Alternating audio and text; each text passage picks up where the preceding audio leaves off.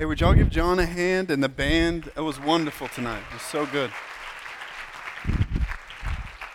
Uh, and John and some of these guys have been doing a D now this weekend, and so they came straight in to lead. And then, he, would y'all give Heath a hand? He's like really good at mixing. This is his equipment and stuff.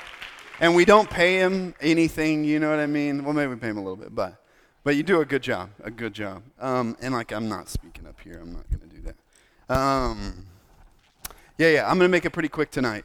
Uh, we're going to be in six Romans six, chapter 15. I've got 12% on my iPad, so like I really just can't go very long. Uh, so we'll just see where we end up. okay, let's see what happens. Um, and then we'll need this at some point. Um, uh, let me let, us resettle back into the book of Romans really quickly. The first quarter of the book, the first um, quarter of the book is is really this idea that God has been faithful to a promise he made to a guy named Abraham in the beginning of the Bible in Genesis 12. He's been faithful to a promise there uh, to deal with the sin of the world, to deal with the sin of humanity. Um, and, and so Paul is making the case in the first quarter of this book that God has been faithful to that promise. Jesus is the faithfulness to that promise. And in Jesus, God has dealt with the sin of the world. The sin of the world is so toxic because it separates humans from God. And in being separated from God, we fail to be the humans, the creatures, the beings that we were created to be. We weren't just created to exist, rather, we were created to be in relationship with the God of all creation and then to steward, to exercise authority on this earth on His behalf.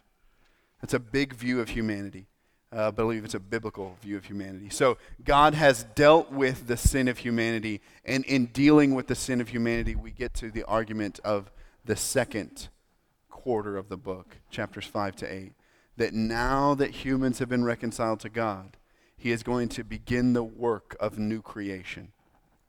Okay, that's why we started a couple weeks ago with this statement. Remember Adam and look at Jesus. We looked at this statement where death came through Adam, but life came through Jesus. Sin came through Adam, but righteousness has come to through Jesus. And so what he's doing at the beginning of this section is saying, back out, back out, back out, look at the big picture. Adam is creation, Jesus is new creation. And Jesus stands in the middle of the story saying, I healed sin, I've reconciled you back to God. Now, until I return, be about the business of new creation. Be about the business of setting the world along the path that I intended to go originally. And then he will come along and finish it in the end, right? Revelation 21, it's really 19, where he comes on in a horse, right? You know this part where he's got a sword coming out of his mouth, he's got tattoos on his leg. You know what I'm talking about? How many of you never read Revelation 19 I have no idea what I'm talking about? It's all right, don't be, don't be, don't be shy. Just read it, you know, like maybe tonight it's really intense. It's weird, but it's really it's enjoyable because Jesus is crazy. Uh, like he comes with a sword out of his mouth, tattoos on his legs. He's got a robe dipped in blood, and really the symbolism is all saying, "I'm coming to put an end to the war." So, like, I came in the middle of the story to give authority in the war. I came in the middle of the story to set you free from what was destroying humanity. Um, and now you're in the middle of this war still. Like, you still have to fight along the way, but I'm going to come and put an end to it. But along the way, I want you to be walking in freedom and setting other people free from, from their own personal things, but also bigger levels, oppression, um, in a global sense, these things, new creation. So we're going from creation to new creation. You're getting locked up in this section, this idea that it will be Jesus working in and through the church and by his Spirit in and through the church that new creation will begin and will culminate with him coming again. And that's where you get to Romans 8, where it's talking about all this this big language that the earth is in bondage and that the earth is actually crying out waiting for the sons of god to be revealed. This is a big idea right? That, that, that god's plan for the entire cosmos will come to fruition in and through his people and it will culminate with him finally coming in that revelation 19 sort of style where he's like a ninja or something like that. I don't know what he is. Um, we're in the middle of that second part. where he's talking about in this section what it's like for you, an individual, to go from creation to new creation, to go from death to life, to go from being a slave to one thing to now being a slave to God and what that really does to you. And so we're really looking at the personal level uh, tonight. So let me read. I've really got not much to say. Um, so let me read. Uh, we'll start, like I said, in verse 15. We'll go down to 23. We'll be done. I really want to hit 20, so I'm just going to go through 15 to 19 fairly quickly. Okay. What then? Are we to sin because we are not under law but under grace? By no means. Do you not know that if you present yourselves to anyone as obedient slaves, you are slaves of the one whom you obey, either of sin, which leads to death, right? In Adam, Adam sin led to death. Um, either of sin, which leads to death, or of obedience, which leads to righteousness. But thanks be to God that you who were once slaves of sin have become obedient from the heart to the standard of teaching to which you were committed, and having been set free from sin, have become slaves of righteousness. I'm speaking in human terms because of your natural limitations. Basically, he's just saying there, as I'm using this sort of analogy to let you feel and see what it's like to be committed to doing the wrong thing to death and to sin, to going from there and being committed to doing the, I want to say the right thing, but committed to God and following Him wherever He's going to take you. I'm speaking in human terms because of your natural limitations. For just as once you presented your members as slaves to impurity and to lawlessness, leading to more lawlessness, so now present your members as slaves to righteousness, leading to sanctification. Just real quickly, sanctification is an old um, religious term. Uh, it's used throughout history, but really the idea is something that is sanctified. Like in the temple, if you are going to have a cup or a lampstand in the temple, you would need to like sprinkle a little blood on it and cleanse it so that it can be used for something holy. So they would designate this thing is used in the temple, it has holy use. This thing is not used in the temple. This is like a bowl used to make bread, so it has common use. So when they say sanctified, that's really what they're saying. This is something set apart, set aside, and cleansed to be used for holy things. Um, and so that's what he's saying about us. As we, as we stop being slaves to sin and become slaves to God, slaves to righteousness, we then become set apart for holy use, is basically what's going on there. But it's not something we do it ourselves, it's something that God does for us. So the whole the idea of sp- sprinkling of blood, you're, you're thinking back to Jesus and his blood being spilt to sanctify his people. So even locked up in all the Old Testament is this shadow of Jesus. Anyway, let's go. uh, this is the part I really want to land on. For when you were slaves of sin, you were free in regard to righteousness. But what fruit were you getting at that time from the things of which you are now ashamed? For the end of those things is death. But now that you have been set free from sin and have become slaves of God, the fruit you get leads to sanctification, and its end, eternal life. And then this thing that y'all know if you're raised in the church for the wages of sin is death, but the free gift of God is eternal life in Christ Jesus our Lord. Um, so this is a simple place I want to unpack. In verse 20, look at verse 20. For when you were slaves of sin, you were free in regard to righteousness. What does that mean? Uh, what does that feel like? What does that look like? Um, think, think in this way. Do you, can, can you Think of a time, maybe not in your own life, but you can picture it pretty well, I'm sure. Um, and, and, maybe you felt this a little bit when you came to college, and it's like your first year as a freshman. Once you get past sort of the nervousness of being like in this new place, away from everything you've ever known, and here we go, setting on this new path. But you get that sort of sense of freedom that literally you could do whatever you want to do. Like, if I want to skip class, hmm, I just want to go to class.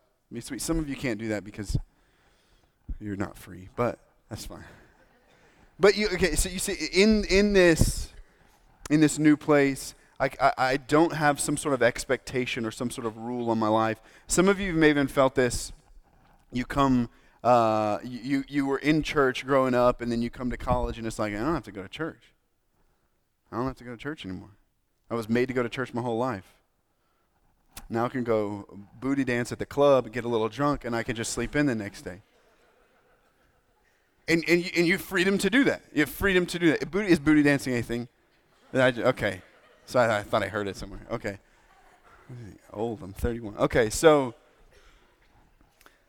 so when we leave rules, laws, expectations aside, when we leave those, there is a sense of freedom that we feel. And even this is the way it's talked about within the culture. Maybe you've even heard your friends who are not Christians is you are being constrained by God, you're being constrained by Christianity from being free to do all that you want to do and can do and be. You're being constrained. And you get a sense that there's this constraining by the expectations of God or constraining by his law or his rules or however you want to think about it. And you and you step out from underneath that and initially you're like, "Oh, there's freedom to do all that I want to do." When I was 15, um, I was feeling constrained. I was grew up in a Baptist church. It was really aggressive. Uh, it wasn't bad. It just was just didn't want to follow those rules anymore. And so I just like smoked weed a little bit and drank Goldschlager with people. It was weird. Um, right? It's just this weird thing that nobody, tra- you know? He has little gold flakes in the mouth. It's terrible. But then I just, I, you know, it was this excitement, this freedom to do with that, what I want to do because I was pushing off these expectations and these rules and these laws. And I, I think that's what exactly what it means. You were free in regard to righteousness. But I want to know uh, something that happened to me that I feel like is kind of where this leads and what, what Paul is talking about here in that initial sense, you feel this freedom to do what you want to do, and then you go down that road and you go down that course. And by the time you make it a good ways down that road of doing all that you want to do, you find, in fact, that you are not actually free, that you are actually a slave to something deeper and something more fundamental that you never really could put your finger on before. So I found after about six years that I was a fearful, anxious, insecure person. And even though by doing some drugs and going to parties, I got affirmation from people, it never really healed the insecurity, which really drove me to do a lot of the things I was doing. So I really found that even in doing what I wanted to do and putting off these rules and laws, I found that underneath that, I was not free. I was actually a slave to some very deep things. I was actually still a slave but I was a slave to things that I really couldn't see and really couldn't understand. And I think it looks different for everybody. Like we all have come to this place where we find out we cannot become the people that we want to be, or we cannot shake emotions that take control that we don't want to be there anymore. Maybe it's anger, and you see yourself exploding in anger too much and you finally get to a place where it's like, I don't want to be that angry guy. But then you find out after that that even though I decided I don't want to be that angry guy, I can't shake loose of the anger. Or maybe it's porn or something like this, some passion, some lust, where I, I, know I have this deep desire for this thing that I should not want, and I really try not to, but I find myself unable to shake free from the desire for that thing. Maybe it's a girlfriend who's long gone, a relationship that you deeply want but can't find yourself getting. There's so many things we find ourselves, or the expectation of what a relationship will do for you, and you know deep down it won't fully satisfy, but you just can't shake the notion of your need for it to really be the thing that might set everything right it might bring the affirmation. You know, I, you know, I don't know what it is, but I think when we go down this road, we even find ourselves. You know, I went down the road of addiction, and I found myself a slave to those things that I thought I was free to do. I found myself addicted to cocaine. I found myself not really addicted to weed because chemically I don't think that's really possible, but psychologically very possible. It was this thing I took all of my joys and all of my struggles and all of my pain to. It's what bound me and my friends together. I was a slave to it. I was really a slave to it. Same thing for Xanax. I became a slave to Xanax. And in this freedom that I exercised, I found out that I wasn't really free. Does that land? Do you feel, uh, uh have you had at least some sense of that sort of course of life, that in some sort of freedom, you begin to walk down that path and find out I'm not literally a free individual. I cannot become who I want to become. I cannot do the things I know I should do. I just am not free. I'm a slave to something.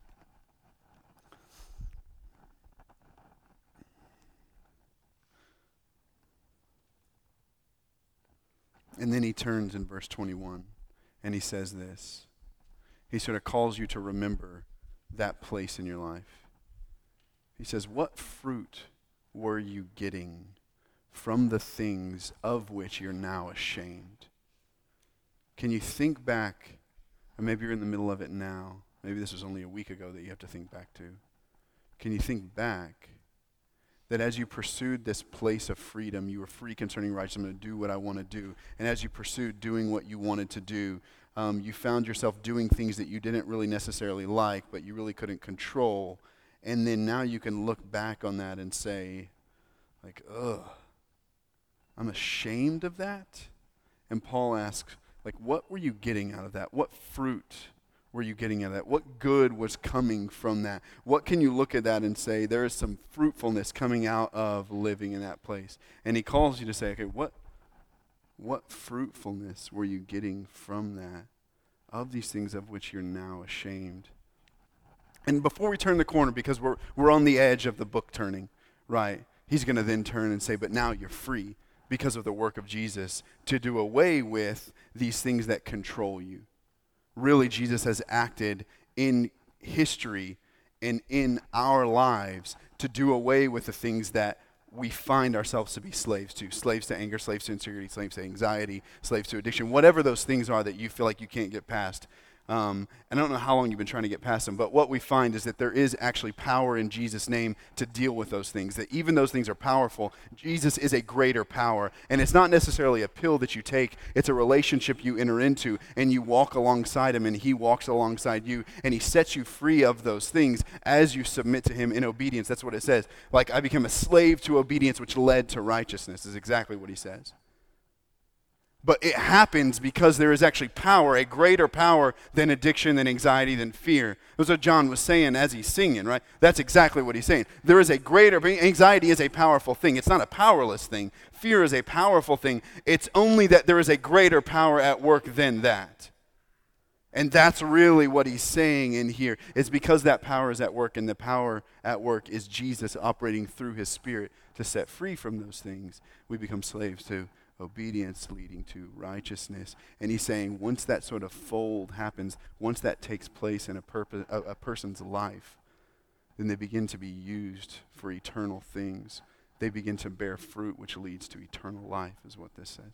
So, because I'm a pastor, for some reason, I think most of y'all think I'm not actually a human. Um, and so, it's weird. I, I know.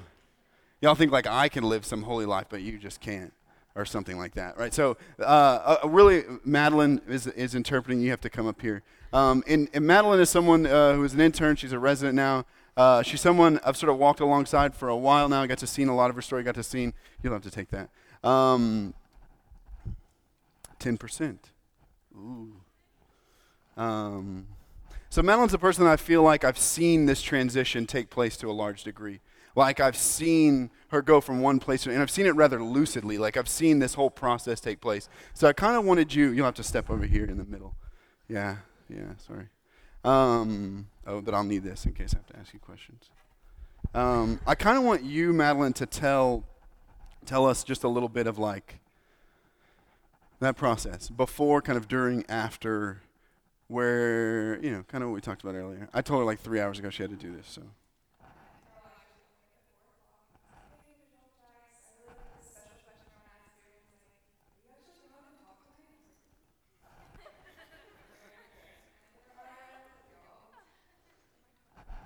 Yeah, yeah. Just don't you know? Don't do it down here. Just you're doing good.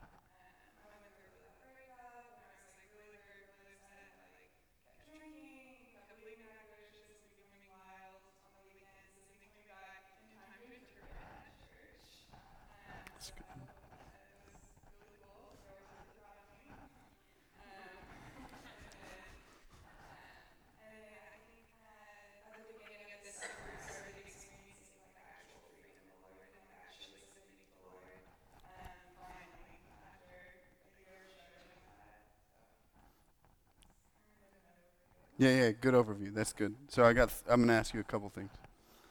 Um, and you kind of hit on that. Can you say some things that, like Paul is talking?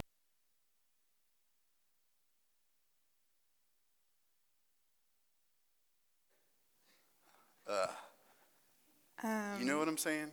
Yes. Yeah, yeah. Um, y'all are all strangers. Hi. Um, so I guess something I'm ashamed of. That's right. Yeah. cool. Uh, In front, but yes, yeah. um, is um, I think mm, how do I say this? Um, okay, so I would meet up with people and they would be like, "This is what's going on in my life. Like I'm really upset," and I would tell them answers. I'd be like, "You know, Jesus is Lord. Like Jesus is great," and then literally. Two hours later, it'd be a Thursday night, and I would be drunk, and I would just be drunk, and um, or I would go to New Orleans that weekend. A lot of my family lives in New Orleans, um, and I would have a boyfriend, and he wouldn't come with me, and I would go, and I would end up dancing on a pool table with other guys, just whatever, I don't care. Um, and I think, um, yeah, and so just like dumb, dumb decisions that I was making. Um, and I know that, like, just like with, I just went through a bad breakup and I was just like distraught. It was like my heart was just like ripped from me and just like stabbed 1,200 times. And I was just like, what the? And it was like, I. I didn't know like how to like handle that, and it was just like I've never experienced heartbreak before. Like I, I, I don't know what to do with this, and it was just like that feeling of just like okay, I'll be perfect in church, like I'll be perfect like going through life, but then like, oh my gosh, this is so heavy. I can't do this anymore. I'm tired. I'm, I'm done. I'm quit. I'm tired. I'm gonna watch Gossip Girl, or I'm gonna, I, I don't know, something to distract me, um, and so it was just like struggle, struggle, struggle. I am so tired of faking this, and so I'm gonna zone out and watch Gossip Girl, or I'm gonna go get drunk so I don't have to think about anything. Um, so. Okay. So if you have, if you like, you have a, you know, a drinking problem and you want to apply for the internship, that's what we're looking for. That's what we're looking for. Okay, um, and because I think in church this can come off as really like, hey, if you come up and pray, then all your problems are going to go away. You know what I mean? So how did this like time of transition, where you found yourself doing these things you didn't want to do, how did this time of transition place to where you sort of come through on the other side of that? What, what, what was going on in there, as best as you can think back and remember? Like, what was going on in there? Um, how I transitioned. Yeah, what was like, what was it that made you say, like, I'm done being this way and I want out of here? Okay. And then maybe what caused you to want to go out of there? And then what was that like, that sort of transition time? Okay. Um, I think it was I am so tired. I am so exhausted of fighting this. This was like over a year of just like just waking up crying or I don't I don't know, just being a girl. And um, it was just like I was so so tired of fighting this, and so I would wake up in the morning. I would have had like some dumb dream about my ex-boyfriend, and like woken up crying, and then I would have been like, Lord, like I don't want this. Like I would get on my knees and I would just like cry out to the Lord, like literally just like, Lord, like I am in so much pain. Like you are literally, this is my last resort. Like you are literally my last resort. And I did that for like a full semester, like a full semester, um, just like crying and crying to the Lord. And, I mean, something over like as dumb as a breakup, and like I know like other people have gone through like way worse, and like it's it's dumb, but it was it really like hurt my feelings, and I like really it really broke me. Like that was the last straw for me for some reason. Um, and I, so I think it was just like this slow process of just like, oh my gosh, like coming to the Lord again and again and again and again and again and again. And then it was very slow. Like the process was so slow of the Lord finally being like, okay, like maybe I won't wake up crying the next day. And I didn't. And then maybe I'm not going to have this awful nightmare about them. And I, I didn't. And just stuff like that just started happening. And it was just this slow, like, I'm so tired of fighting that I will. I, okay, whatever you say, God, whatever. I'll do it. I'll do it. And I'm going to be faithful with this. And so I think last fall I started being like, okay, whatever it is, I'm going to do it. And so it's been like a year now, a year and a half that I've been like, okay, I'm going to do this. And so now it's like, oh, yeah, the Lord's like come through. He's like legit. He is like legit. And you're not a pastor. And you're not being paid to say this. Good, no, okay. I'm really not. Um, tell me now, maybe over the last couple months, in a, and maybe to use the language that Paul uses, that in, a, in, in one sense you finally said, because of desperation or whatever this is, I'll just do whatever you say. Like, I really want to be obedient. I want to be faithful to, to what, you're, what you want to do. What does life sort of feel like? Feel like? What does it feel like now? Maybe that's just a good way of putting it. Okay. Um, okay. So I just like developed this habit of like starting to talk to the Lord more, just because I like really needed Him. Um, but it's like somehow in that time it was like the need became like a want, and it was like if I woke up and I didn't pray, it was like oh my my day's a little off. Like what the? Oh okay. I I really wanted like I miss my time with the Lord, and so it was like I just like started like wanting to talk to the Lord um, and wanting to like experience more of Him and just like really I, I hang out with the Lord. That's a weird, um, but just like really be with the Lord. And so it's just like praying more and more. And as I started praying, it started being like less like I'm in pain, but more like oh, like Lord, like you really are a huge God. Like oh my gosh, like you made the world and you made everything and oh you care you care about me and like this little problem that i have like my junior year of college or whatever it was. And it's like oh my gosh like i'm so and it was just like this change of mindset of like how i prayed to the lord. Um, and so now it's like there there is freedom in the lord. Like i will definitely say that that you can walk confidently like with the lord. Like there is a light at the end of the tunnel. Um, i wake up and I like pray and I'm just like, Lord, like, and if something happens, like some person, they hurt my feelings. And I'm like, Ugh. and I could like get mad at them, but instead it's like, no, Lord, like, how do you see this person? Like, what, how do you see this person? And so I've prayed that a lot. And a lot of times the Lord will just be like, um, be very gentle with this person. Or like, well, I'll like see this picture of like um, this person like as a lamb stuck in a forest. And it's like, oh, Lord, what does that mean? Like, what, what's going on here? And it's like, oh, this person, like, they're really struggling. They're really stuck. And oh my gosh. And like, my heart, like, changes for this person. And so I'm like more loving towards them and I'm like praying for them more. And so it's like, where that person, like, they said that to me. And it's like, no, no, but I understand on a deeper level, this is what's going on. This is how they're feeling. And so my interactions with them is very different because of that. And it's like, now it's like starting to go to the Lord for every single thing. It's just like, in a conversation even someone's telling me and they're like oh my gosh i'm like really anxious. And i'm like oh baby like why are you anxious? Like uh-uh like there's so like the lord is like the lord is so much more than this anxiety. Like he has such a bigger plan for your life. Like oh why are you worried about this test? Like the lord's plan is so much greater than this little test like okay you fail like i'm sorry like but like the lord's like his plan will work out Yeah, that's and free to air out your business in front of everybody. Yeah, yeah, and Right, free right, to right. say this and not feel any shame about like what I've done in the past because like the Lord, like I am clean, I am holy, and my interactions throughout the day is just like I'm just kind of walking along and I'm like, hmm, maybe I should go to Java Jacks. Like I need to study, and so I go there, and then this person happens to be crying and sees me, and they walk up to me and they tell me this story, and it's just like, oh. I'm really glad that I just happened to be sitting here. And it's like that happens like 10 times a day for me. Like just walking on campus and I see someone I know and they're like really upset and I'm like, "Oh, I'm glad that we got out of class 10 minutes early and I just happened to be walking right here." And so it's just like an easy sort of I'm not doing anything. I'm just going along my day and the Lord's just kind of using me in all these weird different ways that I'm not doing anything. I really not. And like even listening to people, it's just like I just kind of tell them what it is, and it's not even me speaking. Like it's just like the Lord just like using me again and again, and it's just like such a contrast of like this is where I was, where I'm like, uh, and now it's like, oh, yeah, life, yeah, it's it's easy, it's light, it's it, it, it's literally what the Bible says. Amen. Amen. Thank you, Madeline. Thank you.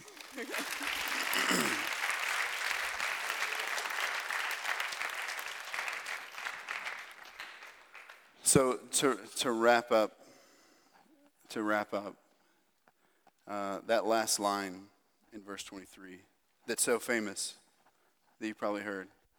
For the wages of sin is death. For the wages of sin is death. When you find yourself in this place where you're not free and where, where you really feel like a slave to something, typically what, what that feels like, what that's what, what is, is like you're working through the day tirelessly to satisfy an emptiness in you that seems like it'll never be satisfied, or to get something that you just can't get, or to think that if I just get this one thing, that after I get that one thing, when I get around the bend, it's just going to be the straightaway and life is going to be easy and everything is going to be fine. And you never find yourself able to satisfy the emptiness, to get past the thing that you feel like you need to get past. And so you find yourself working tirelessly to satisfy self, to feel secure, to do away with the things that create anxiety. And that's why it says the wages of sin is death. Like working and working and working as a slave, the payment that you get for that is death. It doesn't lead to life. And then he says, but the free gift of God is eternal life. You see, in the context of this verse, this isn't just saying, like I've been saying for a while, he's not saying the wages of sin is death, and now you can, free gift of going to heaven. What he's saying is you can become the human that you were created to be. Matthew 11, come to me all who are weary and heavy laden, and I will give you rest. Take my yoke and learn from me. Learn how to live as I live. Learn how to trust the Father as I trust the Father. Learn how to trust the Spirit as I trust the Spirit. And as you do that, you walk through life restfully, doing what the Lord has called you to do. Ephesians 10 Right, by Ephesians 2:10, by grace you have been saved through faith. This is not your own doing, it's the gift of God. But there were good works created for you to walk in. And you see, even in Ephesians, it's talking about the same thing that there is a life that you can walk in. There are good deeds the Lord has planned for you to walk in that isn't working for satisfaction. It's dealing with the things that you feel like you're a slave to so that you don't have to think about fixing them every time you wake up. It's dealing, and, and, and it's not like it's all going to get dealt with in a day. Like Madeline said, it's a process of submitting everything to the Lord and becoming obedient to what He has for you, finding life and power in His name, and then moving through this life in the way that He's called us to be. Humans who are taking part in new creation, who have life in Christ and not death in Adam. And that's really a simple thing that has to be worked into the complexity of our lives because all of our lives are different and all of our lives have different things going on. We have to work that into the complexity of it, realizing that everything that you feel like has power over you, Jesus is a greater power. Let me pray for us. We are going to worship a bit more, not too much more, but I want to worship a little more. Um, and like always, and like I said last week, there are people up here that want to pray for you. Um, you don't have to be on the edge of despair. They just want to pray for you. And we're trying to cultivate this place into uh, a place where we are family. Um, and so we want to have people available to pray with you about a test you may have, about something that's not that difficult, but it's giving you a little stress, whatever it is, big or small. We want to be a group of people that come together, that pray together, that worship together. And so there'll be people up here that want to pray for you about anything you've got going on. So please take advantage of that uh, while we worship. Of course, if you got to go, please do it quietly.